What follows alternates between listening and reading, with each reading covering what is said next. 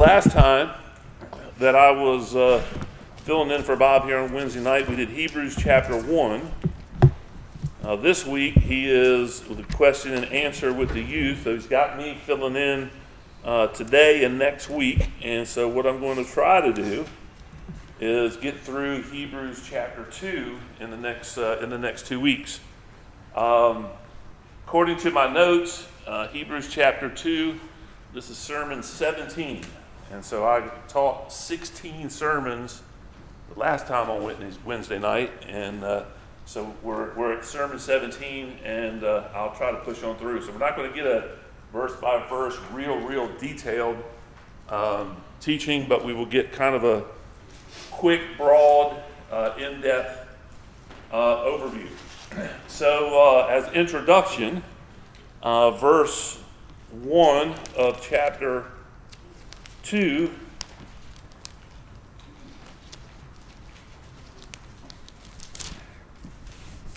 says therefore, and so it's tying everything that was said in Hebrews chapter 1 and then content, continuing uh, forward. I think the last uh, Wednesday night that I taught, we also did the warnings. We'll talk a little bit about those again because I think that's important.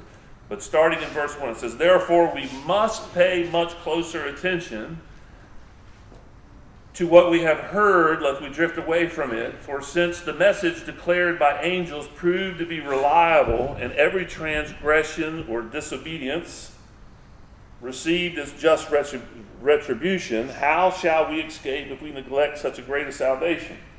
It was declared at first by the Lord, and it was attested to us by those who heard while God also bore witness by signs and wonders and various miracles and by gifts of the Holy Spirit distributed according to his will.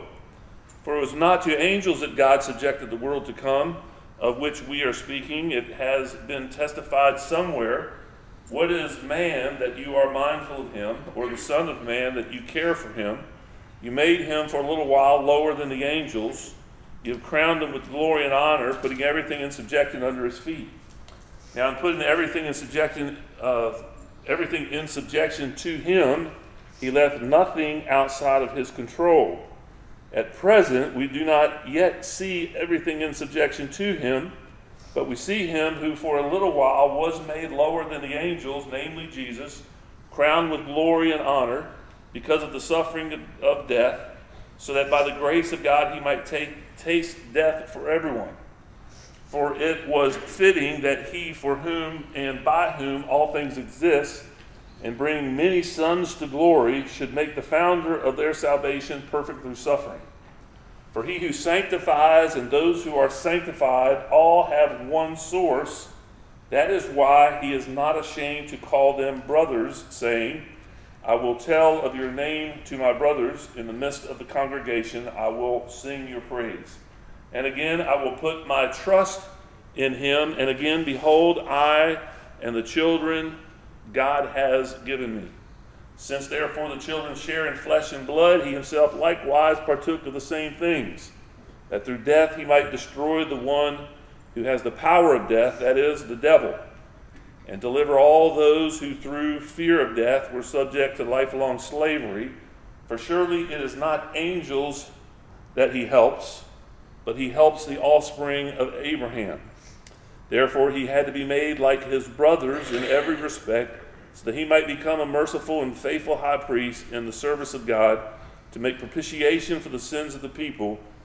For because he himself has suffered with, uh, when tempted, he is able to help those who are being tempted. And so we will look at those verses, beginning in verse 1, just to give you some. Uh, introductory and some summary information that will help us as we go forward to understand what's happening in chapter 2. We see that there's the word therefore, and we always ask what it's there for.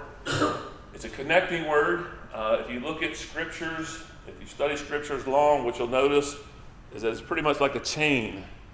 It, it, it's one argument connected to another, and we pull a chain out and we study that little little uh, nugget, but we also want to keep that change connected in its context uh, because the context is king and context is what's going to give us the right meaning uh, of, the, of the text. And so if we know what happened in uh, chapter 1, we, we saw that Jesus is a better mediator than the angels, uh, that Jesus is God's son. He never called an angel a son. Jesus is the heir of the kingdom of the earth, He is the creator of heavens and the earth. Jesus is the radiance of God's glory, He is the exact imprint of God. Jesus upholds the universe by the word of his power, he sustains it. Jesus atoned for and purified us from our sin. Jesus sits at the right hand of God. Jesus is superior, superior to the angels. Jesus has the most excellent name. Jesus is the firstborn of the only begotten. Jesus is worshiped by angels. Jesus is king forever. Jesus is angel. Uh, uh, Jesus has angels serve him. And Jesus is infinite, eternal, unchanging, and judge of the world. Therefore, based on those realities, those truths, we get to chapter 2, and it says, we must pay much more closer attention. I think that phrase is very important in understanding the warning passages. There's four of them in Hebrews. It's very important that we understand that phrase uh, because what we know in every audience, in every church, uh, there's different kinds of people. If you, if you read the uh, parable of the sower, uh, you'll see four kinds of hearts. Well, there's four kinds of people. There's maybe in here uh, you have uh, you have some never heard the word of God, no concern about the word of God. Perhaps you're here because somebody made you come here.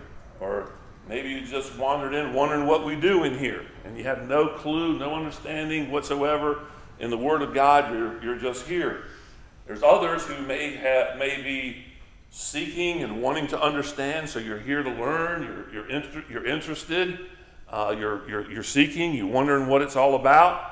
Uh, there's others that may be intellectually knowledgeable of scriptures, but you don't have, you don't have any kind of commitment. You don't have any kind of, of love for God. Uh, it's all head knowledge. You know, you hear, you hear pastors say sometimes that some people will miss heaven by about 12 inches because all of his information is up here and it's never gotten down here. Uh, there's the, the other people, the other pre- kind of people that are in a congregation or in any, any group are those who know about God and who are fully convinced and fully committed to following Christ. understanding those four kinds of people, we can see in these warning passages that, that the writer of Hebrews is, is singling out uh, these individuals and speaking directly to them. Right? When I'm when, when a pastor speaking or anybody speaking, we may say things that is directed to a specific uh, uh, uh kind of a person. I, I could speak to those who have never been in the church, right?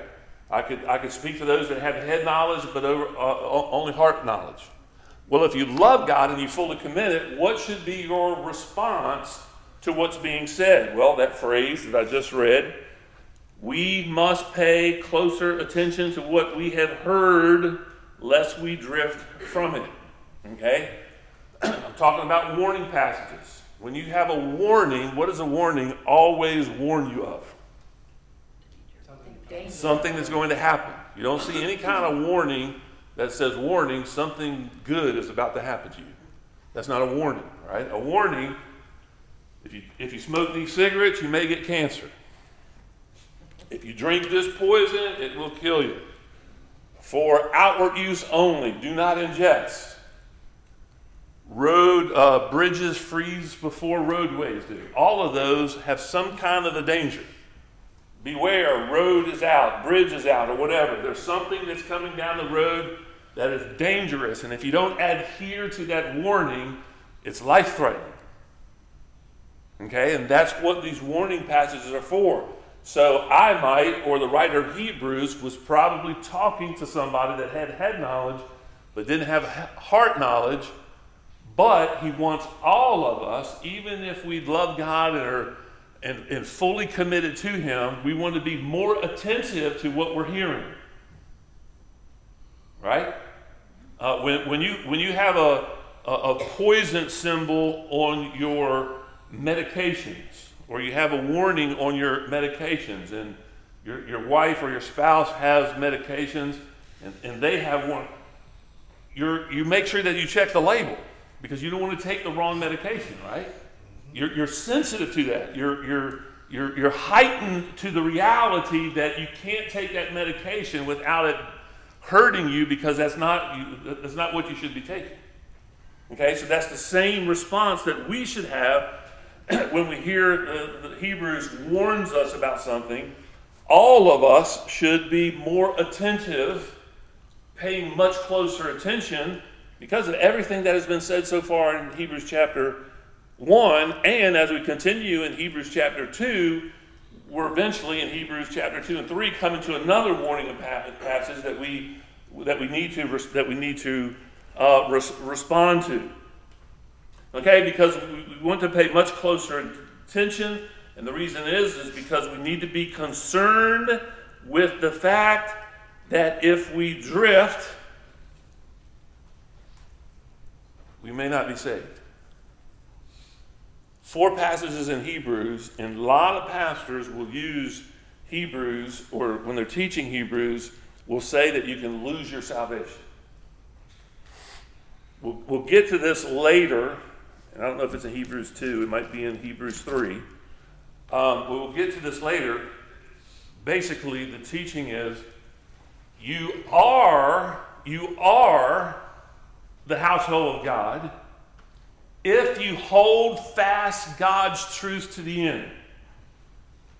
Okay? So it doesn't say you become God's house if you hold fast to the end. It says you are of God's house if you hold fast to the end. Two very significant differences.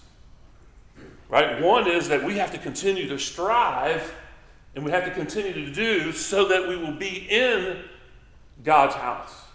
But that's not what it says. It says that you can tell that you are in God's house if you are holding fast to God's truth, if you are striving to the end. So if you find yourself drifting, what you need to ask yourself is Did I lose my salvation? No, you didn't lose your salvation. If you drift away, it just proves that you weren't of the household of God. Right? One of the things that you'll learn when you study scriptures is that you have to uh, uh, allow scriptures to interpret itself. In other words, scriptures doesn't contradict itself. And so, and so you have to let scriptures guide you when you find a, a, a, a passage like you think that maybe you can lose your salvation. Well, what does other scriptures in the Bible teach us? Well, the Bible teaches us that if God began a good work in you, he will carry it through to completion. Right? So, how do you know that God began a good work in you, in you? Because he is carrying you through to completion. How do you know that you're in the household of God? Because God began a good work in you and you're holding fast because God is carrying you to completion. God, in another place of Scripture, it says, God saved you to be conformed into the image and likeness of Christ. He saved you to be future conformed to the image and likeness of Christ. He saved you for the end result, not the beginning. He saved you, but it's to be conformed into his image. So, how do you know that He saved you? Because you are conforming into His image. You are holding fast to the truths. You are seeking scriptures. You are following Christ. So, God is striving in you, and you are striving with God. Right? It is God who is working in you to what? Will and to act according to His good purpose. So, how do you know that God is working in you? Because you are willing and acting according to his good purpose. You can never separate God from salvation. You can never separate God from sanctification. You can never separate God from glorification because God is always working in you to work out what He desires you to be working out. Okay, so you don't lose your salvation. So you're striving, you're holding fast to the truth, is the fruit of the fact that you are of the household of God. It's, it's proof that you are. If you're not, right, over in James it says, if, if they have gone out from us, that proves that they were never a part of us. So somebody comes into church, wants to join the church, becomes a member of the church, gets baptized, comes to church every single Sunday for a certain amount of time, a certain period. Uh, something happens, they leave the church, never see him again. Do they have any confidence whatsoever that they're saved? No. Because if they were of the household of God, they would hold fast to the hope from the beginning to the end. Here's, here's another one for you. For God so loved the world that he gave his only begotten Son, so that whoever believes in him will have everlasting, life. What does everlasting life mean? Forever. Forever. Does it ever stop? No. Okay, so if you think you have everlasting life, and then you stop, and then you go to do something else, and serve another religion, go be a Buddhist or whatever, then guess what? You didn't. You never had everlasting life. You didn't, you didn't have it because it didn't last forever, and that's and that's the point. Okay. Okay, I, I beat that enough. Okay. so listen to what it says here. It says, therefore, we must pay much closer attention. Okay, so he's talking to those people who are intellectual but have not do not have heart knowledge, but yet it says we. Why does it says we? Well, because the writer of Hebrews wants everybody who has heard Hebrews chapter 1 being taught to adhere to and listen to the warnings.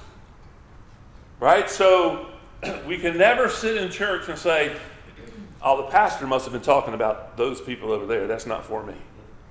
No, everyone that hears the words needs to adhere to the warnings. It's a time of examining ourselves, evaluating our way to ourselves to see if we're in the faith. 2 Corinthians 13 5. It says to examine yourself to see if you're in the faith. And that's all present tense. Examine yourself today to see if you're in the faith. How do you know if you're in the faith? Because if you have Christ, you're in the faith. If you don't have Christ, you have been nullified from the faith. Right? Because when you're born again, you receive Christ you receive the Holy Spirit, the Spirit of Christ. And so, if you have received the Spirit of Christ, then you should be able to examine yourself to see if the Spirit of Christ is within you. And if you don't see, if you don't have the Spirit of Christ within you, guess what? You've been nullified from the faith. And once God gives you His Spirit, when He begins to dwell in you, He doesn't stop. God's not an Indian giver. He's not like, here, uh, no, give me that back. Okay, okay, now here you go. Uh, no, give that back. He doesn't do that. Once He gives it, you have everlasting life. Once He gives you Christ, He has Christ. You have Christ. Right now, Baptists traditionally say, once saved, always saved. And I don't like that phrase. I think it's true, but I don't like that phrase because it's, I, I would rather say once believing, always believing. Once striving, always striving. Right? Once holding firm to the faith, always holding firm to the faith. Okay? And, uh, and so, the, so the Word of God is for uh, everybody.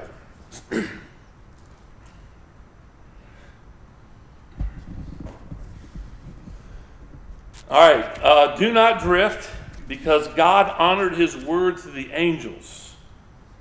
Okay, if you're, if you're aware, if, if, if you study the angels and how they, um, how they were influential throughout the Old Testament, think about all of the things that you can think of in the Old Testament that the angels did. Uh, when, the, when, when Moses came out from Mount Sinai delivering the Ten Commandments, guess who was, around, was uh, surrounding? Angels uh, when, uh, when uh, Jesus was being born. Uh, who talked to Zechariah? Angel. Who talked to the Virgin Mary? An angel. Uh, when, when Sarah was to be pregnant with child, how did they find out? An angel of the Lord. Right? So angels had a very prominent place uh, in, the, uh, in the Old Testament. They, they delivered the Ten Commandments uh, and all kinds, all kinds of things. So the, the, the argument here as we come into these warning passages is if, an, if an angel was there to assist in the deliverance of the Ten Commandments, and when Israel broke the Ten Commandments, they were judged and punished. And, and that was just angels. And now you have the Son of God telling us what his requirements are. Do you not think that God will judge the words that come from his Son's mouth? More so than from the angel's deliverance of the Ten Commandments? Right? So all of Hebrews is talking about Jesus being much greater than the angels, much greater than Moses, much greater, supreme over all things, greater than all things. And he says, if all of these things in scriptures that's been taught and we've learned about, whether it's tents and tabernacles or whether it's types of Christ and angels, whether it's Moses and the prophets and all of these things, if God honored his, his word through these lesser things, through these lesser people, then how much more will he honor his word through the greatness of his son? That's the, that's the point of, of, of Hebrews. That's the whole book of Hebrews. It, it's warning us and telling us if a whole entire generation died in the wilderness and didn't meet the promised land when Moses led them out of Egypt to go over to uh, the, the land of Canaan, and, and they were all killed in the desert because of their unbelief, because they didn't trust the Lord and strive with Him. How much more now that His Son has come, and now He is leading us, and now He is speaking to us. How much more now, if we don't believe and we don't strive with Christ, how much more will we not enter into the promised land, which is heaven, which is Christ. Right? So it's arguing from lesser things to the great thing, Jesus Christ. In the latter times, Hebrews chapter 1, he's spoken various ways and, and various times and through many people and many means. But in these last days, in these latter days, he's speaking to us through his Son. And so, if he's honored his word through all of the Old Testament and all of the people and all of the things that spoke, and now he's talking to the Son. How much more should we be attentive and adhere to what the Son is being is, tell, is telling us in these last days, in these final days?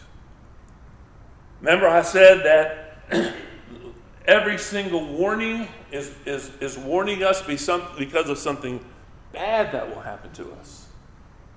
If we smoke too many cigarettes, we'll get cancer. Right? If we, if we drink too much, we, will we'll have liver problems. Right? If we, if we drive too fast, we may have an accident and kill ourselves. Right? If we don't adhere to the signs when it says that there's something up on the road and the highway, it could be, it could be very detrimental. Well, the Bible says that God is just. The Bible says that He's going to judge the world and how they responded to, to, the, to the Word of God. He, the Bible talks about a literal hell, which is which if you, if you, if you want to think about hell for a minute, everything that is good, I believe, is a foretaste of heaven. And everything that is bad is a foretaste of hell.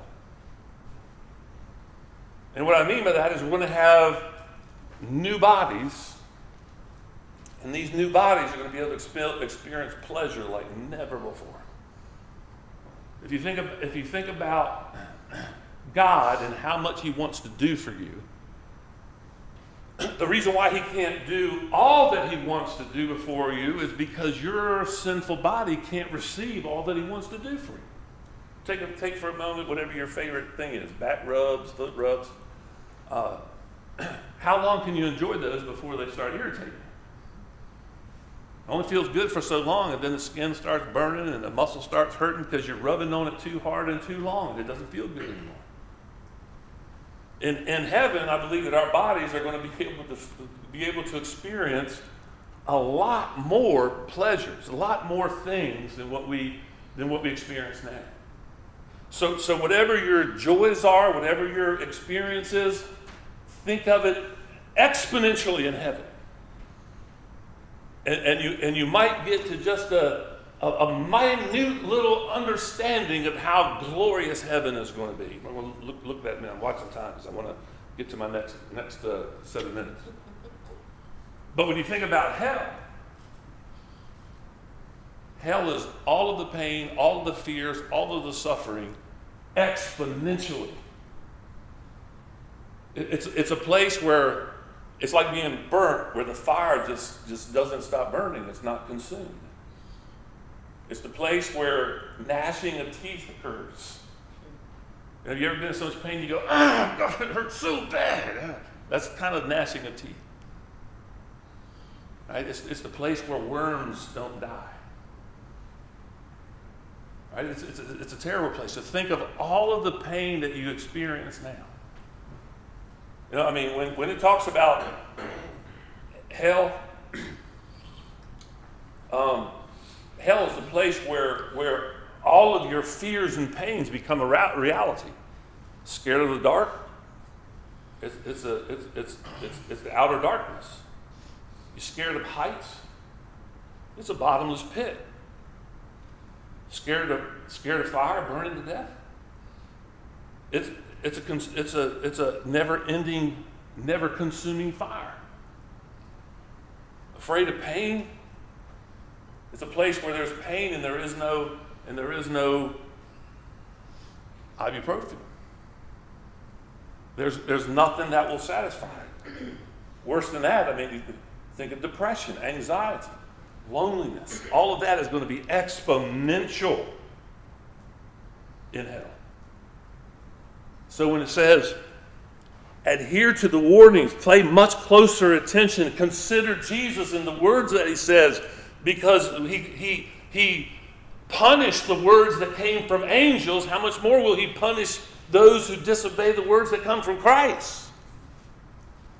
All right, so these warnings to us, we should, it should, it should quicken our soul and our minds to be attentive to what's being, what is being said. Now, real quickly, we've got about 30 minutes. I think I can get through this. It's going to be a lot of Bible verses. But in this, in this passage, we, we read that, uh, that we, he quotes from the Psalms, he's talking about mankind, and then he talks about Jesus both. So, so when you read in the New Testament and you come to a messianic psalm or something like that that's talking about Jesus, first in its context, he's talking about mankind. He's talking about men. He's talking about a time in, in history. So he says that we've been made a little lower than the angels. But right now, we're a little bit lower than the angels. In the future, or, or in past in history, Jesus left, left heaven, came down, and became man. So he was made a little bit lower than the angels. And then he died, went to the grave, then he rose again, and now he's the King of Kings and Lord of Lords sitting at the right hand of God, above the angels, above everything. And it says about us, too, we'll get this in your mind, that we are a little lower than the angels. But there is a day coming when we are going to be raised and we're going to be equal to angels in the authority and the reign that they have. But we're also going to be God's sons. So we're going to be a little uh, God's children. So we're going to be a little bit above the angels. Right? So there's this idea of authority, idea of delegated authority. Okay, so God's uh, sovereign rule God's sovereign rule is by subjecting power. Hebrews 2 5. Let me read those to you real quick. Verse 5 For it was not to angels that God subjected the world to come, of which we are speaking. All right, so he, said he, It's not angels that God has subjected the world to come. Well, if it's not God, then who is it? All right, look at verse 8. Putting everything in subjection under his feet. Now, in putting everything in subjection to him, he left nothing outside of his control. At present, listen, at present, we do not yet see everything in subjection to him. Right? He put everything into subjection, but we don't see everything into subjection. Follow this thought.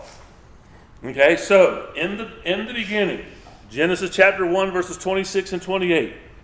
It says, Then God said, Let us make man in our image, after our likeness, and let him have dominion over the fish of the sea, and over the birds of the heavens, and over the livestock, and over all the earth, and over every creepy thing that creeps on the earth.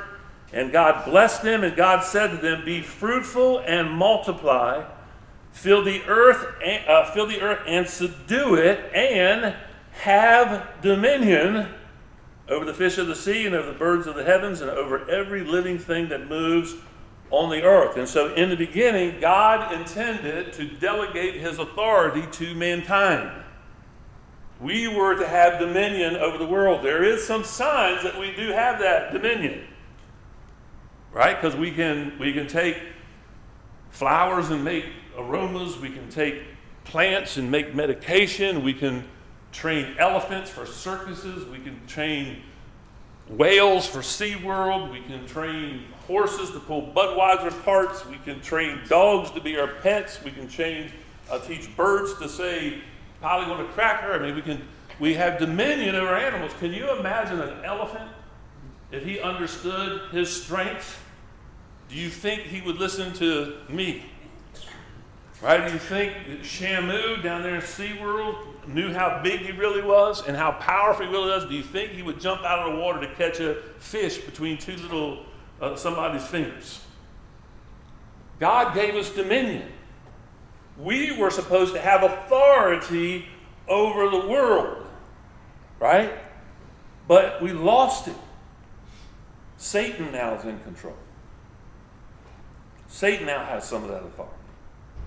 Genesis chapter 3, 23 and 24. It says, Therefore, the Lord God sent him out from the Garden of Eden to work the ground from which he was taken. He drove out the man, and at the east of the Garden of Eden, he placed a cherub and a flaming sword, uh, turned every way to guard the way to the tree of life. He didn't want us to get in and partake of the tree of life. We would have remained in that state. Daniel chapter 12 and verse 1, it says, At that time, shall arise Michael, the great prince, who has charge over your people.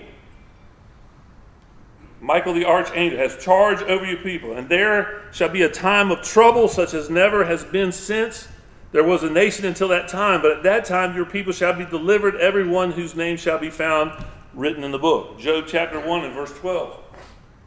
And the Lord said to Satan, Behold, all that he has in your hand only against him do not stretch out your hand. And so Satan went from the presence of the Lord, and he went and he took all of Job's wealth, health, and prosperity. Matthew chapter 4, verse 8.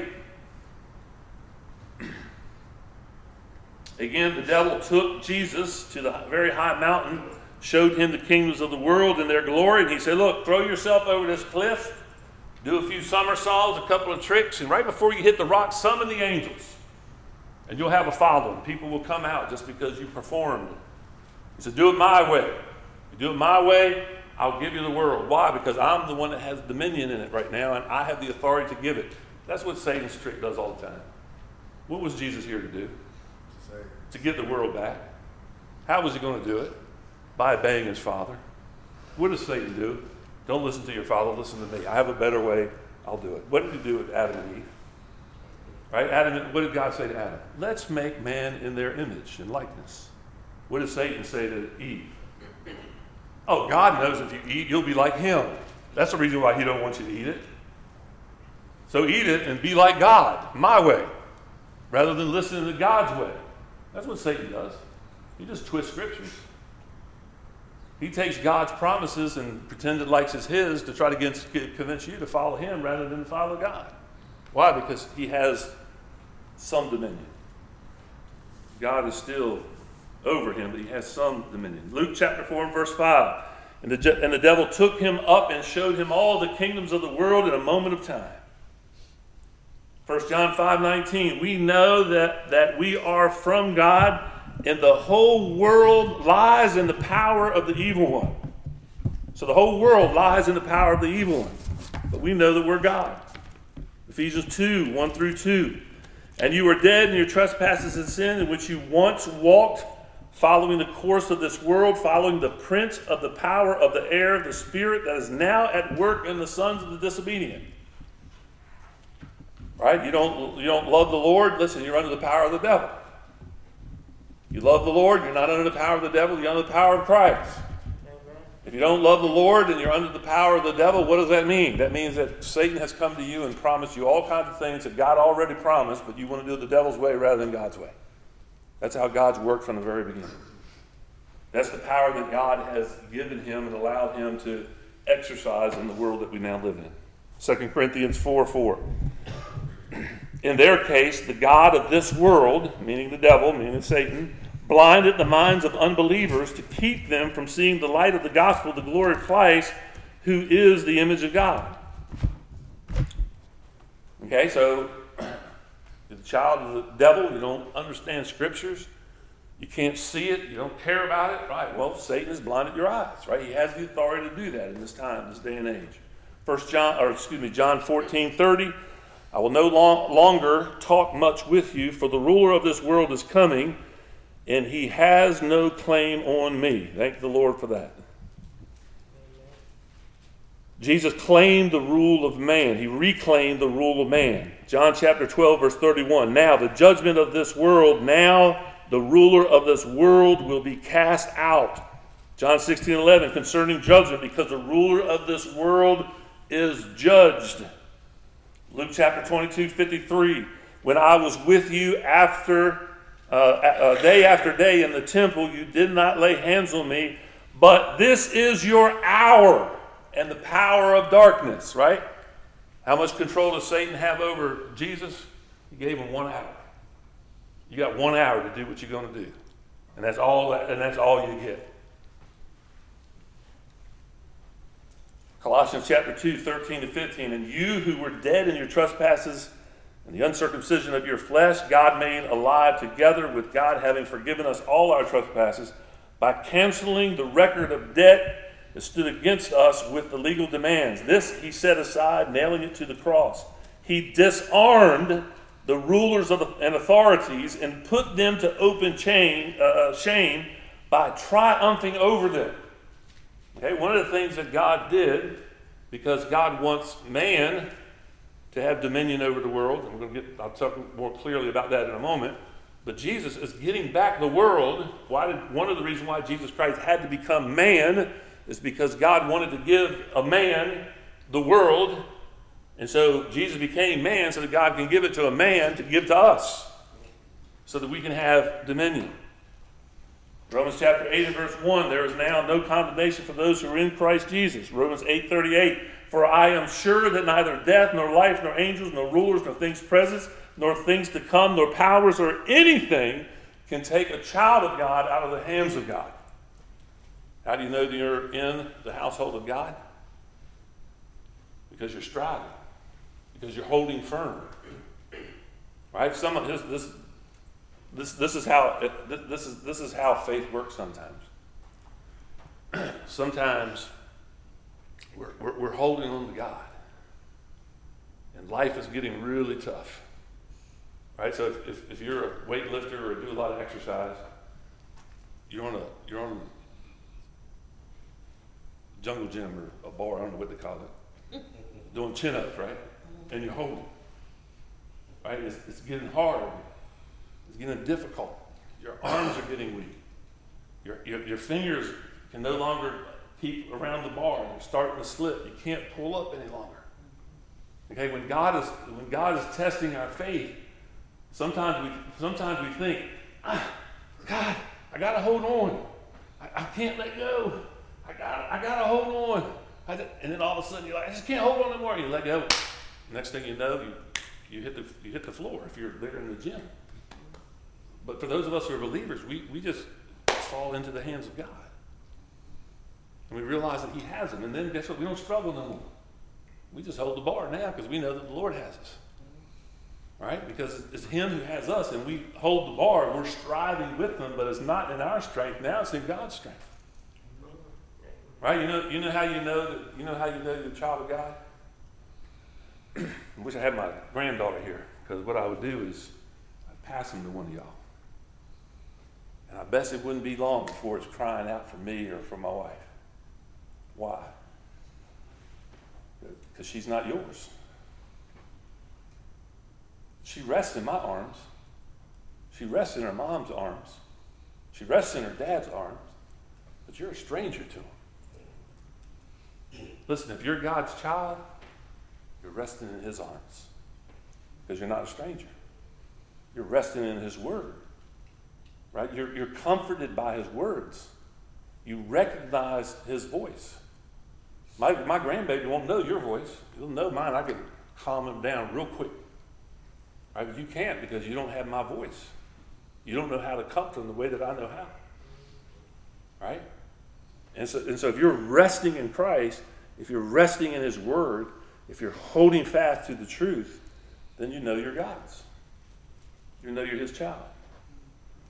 All right? Uh, so the, the, the, rule of man's confidence, 1 John 4 4, little children, you are from God and you have overcome them, for he who is in you is greater than he who is in the world. The seeming insignificance of man, Psalm 8 is, a, is, a, uh, is, a, is considered a messianic psalm. This verse, Psalm 8, is also speaking in its context in history to mankind, and it says, for a little while in verse 7 angels have temporary reign. The devil and Satan as angels has temporary reign. So we're, we're, we're a little bit lower than the angels for a little while. Being lower than angels is also temporary for us. Luke 20, 35, and 36. But those who are considered worthy to attain to that age and to the resurrection from the dead, neither married nor are given in marriage for they cannot die anymore because they are equal to angels and are sons of God, being sons of the resurrection. So now we're lower than the angels, then we're raised to be equal to the angels, but we're a little bit above the angels because we're the sons of God. Ephesians 1 20 and 21. That he worked in Christ when he raised him from the dead and seated him at the right hand in the heavenly places, far above all rulers and authorities and powers and dominion, and above every name that is named, not only in this age, but also in the age to come. Revelations 3:21 The one who conquers I will grant him to sit with me on my throne as I also conquer and sat down with my father on his throne. Right? So Jesus at the right hand of God, He's going to raise us and we're going to sit with Him on the throne. He's restoring our dominion, He's restoring, restoring our authority.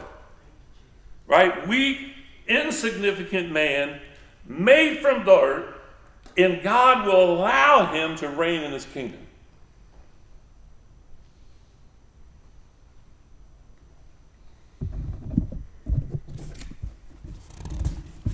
Now, what does that look like? When we, when we reign, what does that look like? Okay. Uh, Romans chapter 8, it says that, the, that God subjected the world to fertility in hope. We know that God subjected the world to fertility because He's the only one that can subject the world to fertility in hope. In hope is key. It wasn't Adam that subjected the world to fertility because he can offer no hope. It wasn't Satan who subjected the world to fertility because he cannot offer no hope, but it was God who subjected the world to fertility in hope. Then it goes on to say that the world is groaning, waiting for the redemption of God's people. And we ourselves, you and I, also groan, waiting for that same redemption. And now, during that redemption, when we're at the right hand of God with dominion over the earth, what's it going to look at? Well, there's not going to be any more wars, any more rumors of world wars.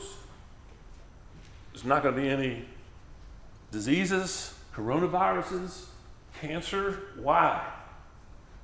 Because we're going to be back in authority. And the world's going to respond to us rather than us responding to this nasty world. Now, disease has power over us. In heaven, disease won't have power over us any longer. You see it? God, God intended for this world to be in harmony with his children. And God is redeeming that and restoring that so that the world is then, then works with us rather than working against us. Now, you, you plant a garden, you have, uh, you have t- trees at home in your, in your yard. My wife and I bought a house about a year ago, and we have all kinds of azalea trees and all kinds of ivy and different things. And man, I got all these little stupid weeds and poison oak and poison ivy and, and little prickly things and everything. And I'm always going down there and clipping them and pulling them out and clipping them or whatever. You plant a garden, if you don't keep up with the weeds, it's going to overtake your garden. You know what the Bible says about heaven?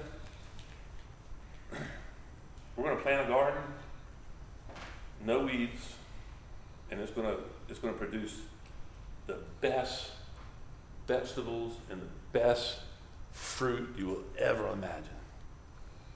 You will have enough that, that you don't even have to worry about going to your neighbor because their garden is going to have enough.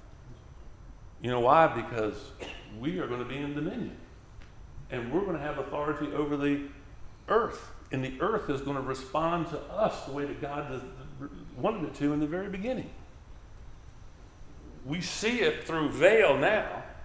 We can plant a garden if we treat it right. We can work it pretty good. We can get some pretty good vegetables that taste pretty darn good. But in heaven, there's not going to be any fight. There's not going to be any worms eating our, getting into our vegetables. It's not going to rot right? Every single one is going to be sweet and juicy. You're not going to have to worry probably about bitterness anymore. They're going to be good every time you pick it. You know why? Because we're going to be in dominion again. And the world, we're going to have authority over the world, and the world's going to respond to us the way that God intended it from the very beginning.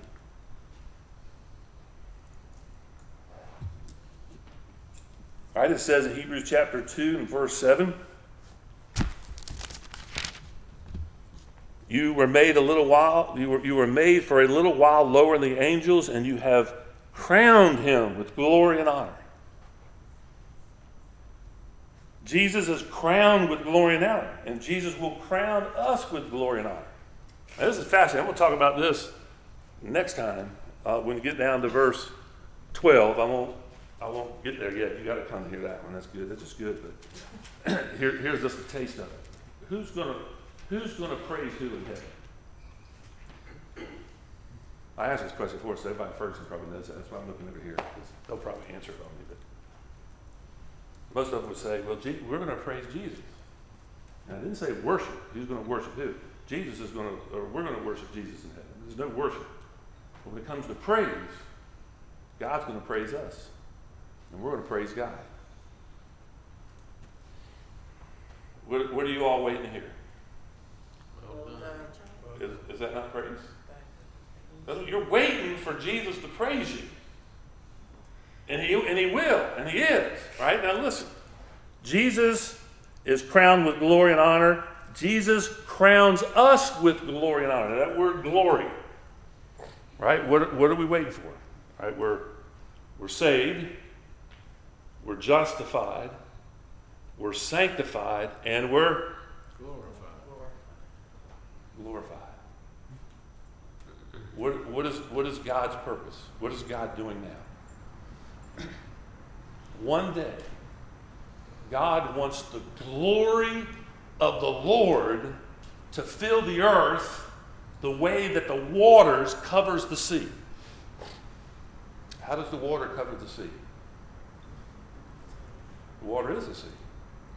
The sea is the water. And one day, the glory of the Lord on the earth is going to be the way that the waters covers the sea. There's not, there's not going to be nothing but the glory of God. And guess what? You and I are going to be here. So what's God doing now? He's preparing and getting ready for that day when the glory of the Lord fills the earth, the way that the waters covers the sea. And he's doing that by how? Putting his glory in you. One person at a time sanctifying you, purifying you, getting ready to glorify you. Because in heaven, we're all going to be part of the glory of God. Having dominion, having, having the authority of Christ in such a way that the world is going to respond to us and listen to us. There ain't gonna be no, there ain't gonna be no lions eating lambs. Not gonna be any violence. You know why? Because we have authority. We are gonna be able to pet lions. You ever went to, you ever want to go to the zoo and get in a lion cage and pet them and wrestle them and roll around with them and pet them? In heaven, you're gonna be able to do that. Because we're gonna have authority. They're gonna listen to us. They're not gonna fight us and eat us and attack us. Now listen. How, how can you be sure that you are going to have the authority of Christ, the dominion of Christ in heaven? The same way Jesus did. There was no exaltation until there was humiliation. There is no authority given until there was authority in subjection. Right? You get a job. All right, but go down. You go down to five minutes. Okay, you go down to you go down to McDonald's. You get a job. Man, you're so excited. It's your first job. You want to learn. You want to move up. First thing that you have to do is submit to the shift leader. And you have to learn everything on your shift to the best of your knowledge. And then they say, dang, he can he can do everything that I told him to do perfectly. He can do my job. Now I can move up. Now he has the authority over all those newcomers that are coming in. And now you're up there. I don't know what the next thing at McDonald's is, but now you're Shift leader. shift leader, store manager, whatever, right? It's when you come under subjection to another authority so that they can instill their authority in you that you can then exercise authority. It's the same thing until you bow yourself before the King of Kings and Lord of Lords and allow Him to work His authority in you, you will never exercise the authority of God because it is humiliation before exaltation. So don't come in here with your high rise mindedness and thinking, I have the authority of Christ. Because you have no authority until you bow before His authority. None. Until you bow to his lordship. Until you bow to his kingship. If you want what I talked about this morning, it'll be on your knees before God. Not resisting his word. Not drifting from his word. Not rebelling against his word. Not shunning his word but humbly coming under his authority. It's the only way to gain dominion in heaven. Is giving Christ the authority of your life now. Let's pray. Father God, we love you and we thank you for your word. We ask, Father, for the humiliation that you require of us now before you exalt us, Lynn. Bow our hearts before you. Open our minds to your truth. Give us a teachable spirit. Allow us to live under your authority so that one day we can live with your delegated authority in heaven. And it's in Christ's name we pray. Amen.